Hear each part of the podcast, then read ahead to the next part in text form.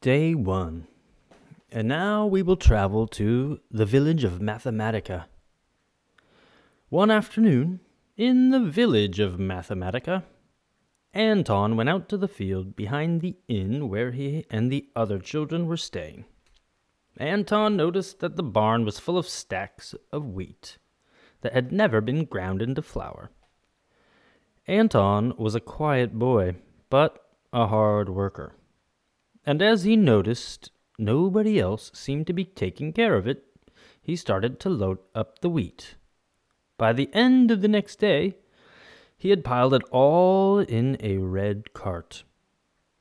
Anton borrowed one of the innkeeper's horses and hitched it to the cart, and set off to the miller on the other side of town to see if he might grind the wheat into flour for him. As Anton was leading his horse along the little dirt path that led around the village, he spied something bright and shiny in the middle of the road. What can that be? Anton asked himself, and he dismounted from the horse. He picked up the shiny piece of metal and dusted it on his shirt. If only it were a gold coin, he thought. But it turned out to be a small, old fashioned key. I wonder, thought Anton, what is what this key can open.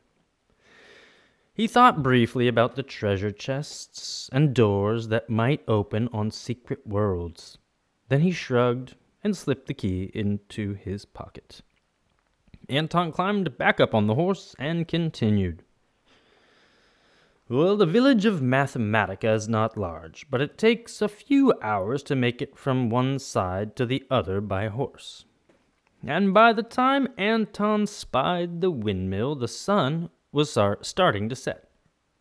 Anton's stomach grumbled, and he realized it had been a long time since lunch. Maybe, he thought, the miller will take pity on me and invite me in to dinner as well as grinding my wheat for me. Noticing that the windmill was standing still, Anton pulled his cart up next to the miller's adjoining horse and peeked in the window. The miller and his wife were sitting at a small wooden table enjoying what looked like a warm and delicious feast of steaming hot stew, mashed potatoes, and piping hot rolls. Anton's stomach grumbled once again and his mouth watered. Shyly, he knocked on the door. When there was no answer, Anton summoned his bravery and knocked again, a bit louder this time. The miller was a friendly man, and when he saw the little black haired boy standing at his doorstep, he immediately invited him in. Anton sat down to dinner with the man and his wife, and after dinner asked about his cart full of wheat. He followed the miller out to the mill, the windmill, that is, and climbed the steps to the deck. And they were about to enter the mill when the miller turned, slapped his thigh, and said, The wind is from the north today. I'm sure of it. With a long pole, he adjusted the direction of the blades, and then he turned to enter the mill, but as he turned the door handle to pull the knob, it wouldn't budge. The miller's face turned red with anger. Oh, my apprentice always does this to me, he yelled. He must have taken the key with him.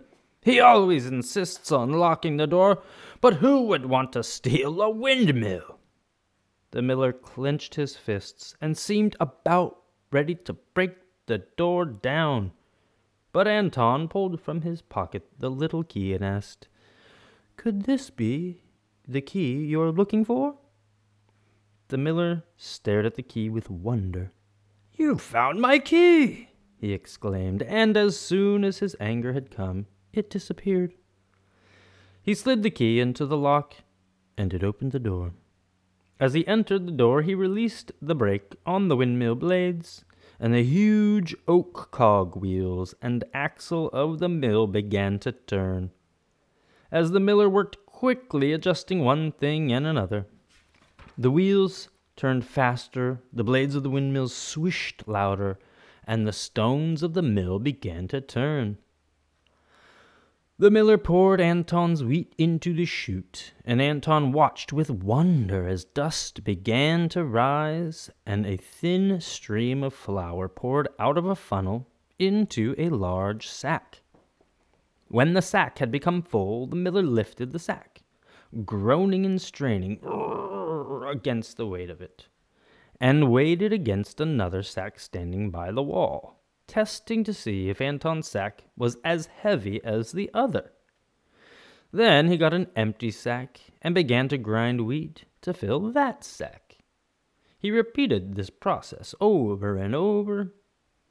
Anton counted the sacks, and by the end he had ten sacks of flour equally full. Anton was so excited about what he had seen that he asked, as the miller wiped the sweat off his brow, May I become your apprentice? The miller considered for a while, remembering how Anton had found the key his former apprentice had lost, and then sat down, looked Anton in the eye, and told him this I will let you work for me. One condition, however, shall be set before you. Help me solve a riddle to make our work here easier. You have three days to accomplish it. My arms grow tired of lifting and weighing hundreds and hundreds of sacks of flour. My arms and back are no longer as strong as they once were. Find a way to help me with this work, a way that is just and fair. Some farmers complain that their sacks are too full. And others, mm, they say I'm cheating by not filling them full enough. How can I prove that they are wrong and I am right? How can I rest my weary arms and from my work? Solve this riddle, and you may be my apprentice. Now, third grade, I wonder, can you solve this riddle?